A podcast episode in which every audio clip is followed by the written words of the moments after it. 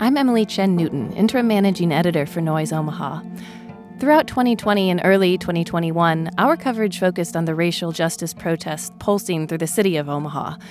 As this year progressed, though, much of the racial justice work moved from the streets into the legislative chambers and town hall meetings, and we've shifted our coverage in stride.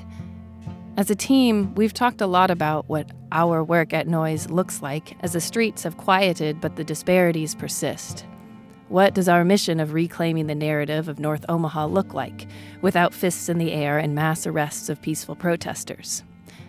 We think it looks like a big fat spotlight on stories of triumphant community members, black excellence, urban farming, theater grand openings, sneaker festivals, strong families, and small businesses building generational wealth. This is one of those stories. Uh, here's the chickens over here. You guys can come in. This is Clark Williams. He and his nine year old daughter run the beekeeping operation at Omaha Permaculture headquarters in North Omaha. About 10 years ago, Clark hooked up with Gus Von Roenn, who had become the founder of Omaha Permaculture, OP. And Clark has been keeping bees on the property since 2015. Clark and his daughter Aaliyah gave me a tour of the OP headquarters, and the chicken coop was the first stop. The coop has a small door, the perfect size for chickens and nine year olds.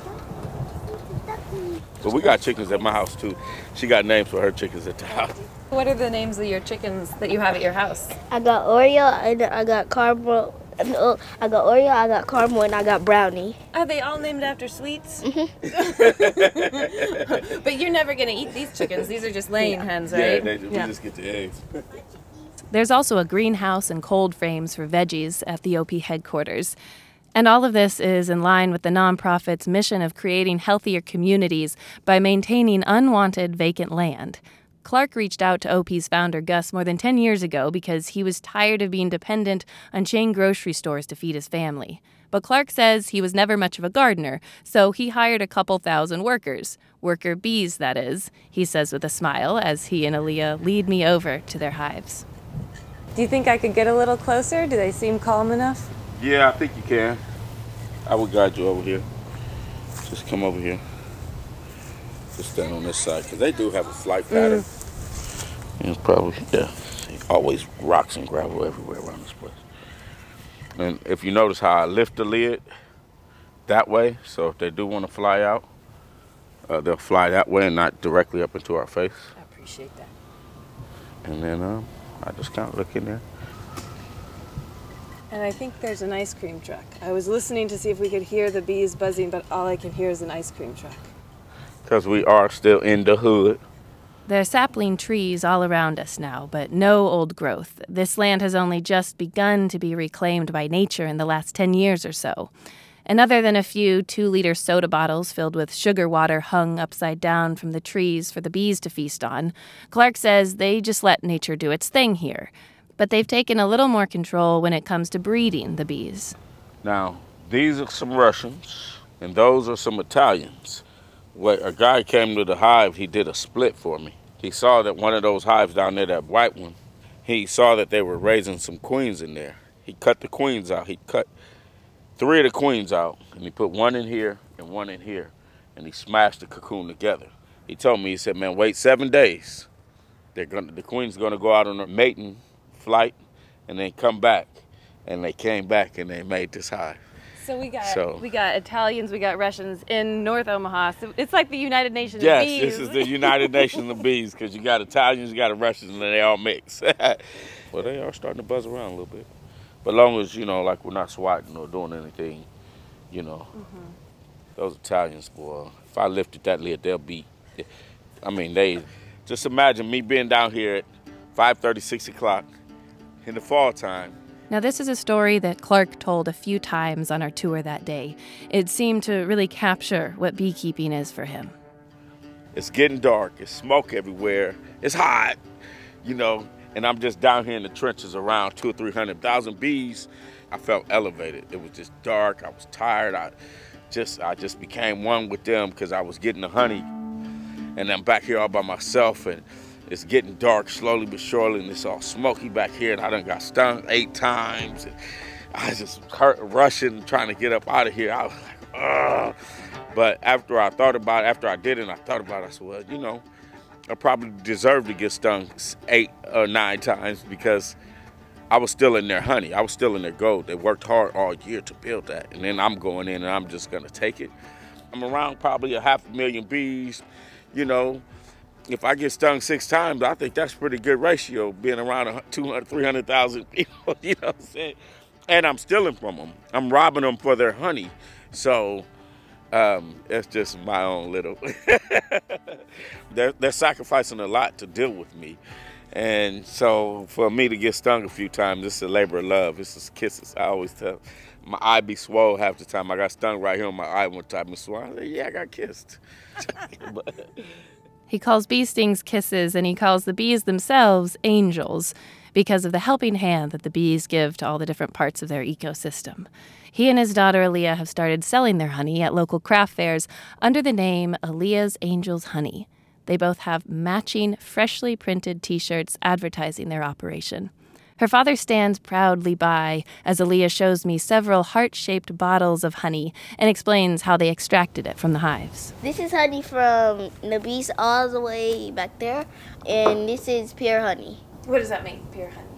Honey that we just scraped off the cone it drains into a filter, like a. It'll make sure that no wax gets in there. But we have like big buckets that got full of honey. His house is full of jars, honeycombs. All of his floor is messy with just honey. That's how, that's how you. That's how you know we have a lot of honey. Clark laughs, but he doesn't disagree. His house is full of honey. But it's not all for him. None of this is. As we walk down one of the loosely maintained paths on the property, he says that this urban farm, including the bee operation, is about building something that you can pass on to the next generation, a practice that he sees the bees literally living out every day. Well, it's nature's way of performing generational wealth. If you look at it like uh, a family that are working together, owning a business, they're working hard every day and they're stirring up money to save for generations, lifetimes. And so that's kind of the way I compare it to with them, is because they're just getting up, going to work every day to make sure that they're got plenty enough to eat to make it through the wintertime. It's kind of simple, but I just relate it to life because that's what we're getting up doing every day is working hard, take care of our family to make sure that we can have enough money to continue our families for generations. So mm, not just thinking about themselves, but always preparing. Yeah, I mean the they're taking care of their queens. Just the idea of, you know, the communities that you see that take care of their loved ones and their queens and their women, uh, they're thriving. You know what I'm saying? like plain and simple. That's why you got so many other communities and stuff like that thriving because they take care of their queens. They take care of their families, and their queens is taking care of them. Um, you can't do nothing but grow with that. He stops briefly to look down the path and make sure that Aaliyah is still close by. We can hear her humming a song several yards ahead of us. When all this music, this gangster rap, uh, you know, when we start disrespecting and degrading our women and our family, our existence wouldn't be able to grow too strong without that queen that, you know, gave birth to us. So it's some whole stuff that we really ought to got to clear up in our own community. And we got to use the bees as an example to be able to do it. You know, I mean, we gotta love one another in order for the the money and the honey to be made. You know what I'm saying? so. We visit a second set of hives where he talks through some of the lessons that his bees have taught him about himself. Some people couldn't stand the sting. I love it. I feel like it's my niche. It's my, you know, getaway. For me to come down here and I own this, you know, not own it, but this is ours. She owns it. You know, and not, not really she owns it, but it's like a personal something that we do. Mm-hmm. And so, it, you know, you tell people that you got some honey, everybody day brightens up. I mean, you know, like I want some honey. Oh yeah, honey is good. You know, so just to brighten people's day and to keep a smile on people's face, you know, it, that right there does a lot too. So you know, very rarely in this day and age do you have to really attune yourself to nature but when you're working with bees you have to regulate your breathing keep your your energy level steady like can you talk about that a little bit Well, yes, when you come here, just like with right now, with you being standing here right now, you have to be a somewhat calm. You have to be somewhat. If you notice they're flying around, they're checking you out. Oh, matter of fact, you I have know. one in your hair. I feel it right now. so they're gonna check you out, but you gotta be able to be calm. It's like right now, I'm gonna get it out, but you just gotta be calm and just become one with them. Now, if you weren't one with them, you'd be stung a few times by now. so yes, we have to. I think it's gone now. Right? Yeah, I got it out. Yep, yep, yep. Um, yeah, he he got away I soon as I. it, it landed yeah. right there, and I said, Oh, hello. Oh, hello. right. so yeah, they they're gonna come check you out Mm-hmm. and make sure that you're not of danger to them, you know, and then they'll say, okay.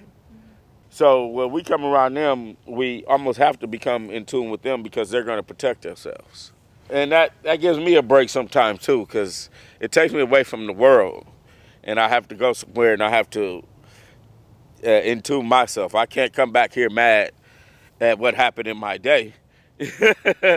because they'll remind me to get out of here with that bullshit. You know what I'm saying?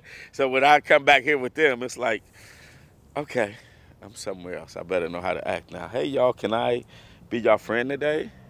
But Because you don't just take the honey, you also come here, you feed them the sugar water. I and feed them sugar water. I, I vape them. I put. I got to put the mouse guards on there, and there's beetle traps in there.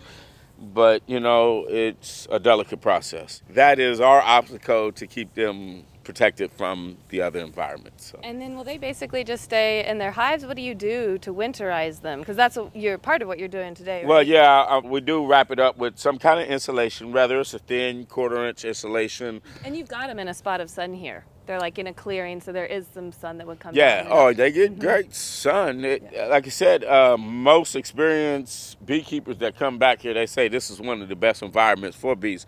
Not only do we not manicure our yards and our gardens around here like out west, and they pesticides and do all that in nicer neighborhoods. I mean, you know, everybody wants to live in a nice neighborhood. Nothing wrong with that. But they just they put more chemicals on their yards than any other neighborhoods because we just let our yards go, and it's fine. It should be a natural environment because it provides better things for pollinators, not only bees, uh, butterflies, and all the other pollinators that we need. So when you got a neighborhood and ain't no dandelions in no yard, that's not a healthy neighborhood. you know what I'm saying? Because in the end, he says that building a healthy and self sustained neighborhood is all part of the goal here. Uh, if you're working hard, you should be compensated for your hard work. And and to teach people that you know we can grow our own food in the community, and we should be able to sell it in our own community, and be able to prosper in our own community. Everywhere else is, and that's how they keep their communities thriving. So we got to have something that we're sustaining ourselves and thriving and feeding ourselves. If we asking for a nonprofit handout all the time, it's just it's, what does that get us? You know, they're gonna be able to be in control, and if we can't produce our own money, then pretty much be on a string, puppet string. Shouldn't be nothing wrong with us making some money off of this, because Yeah. heck, if we don't, somebody else will. You know.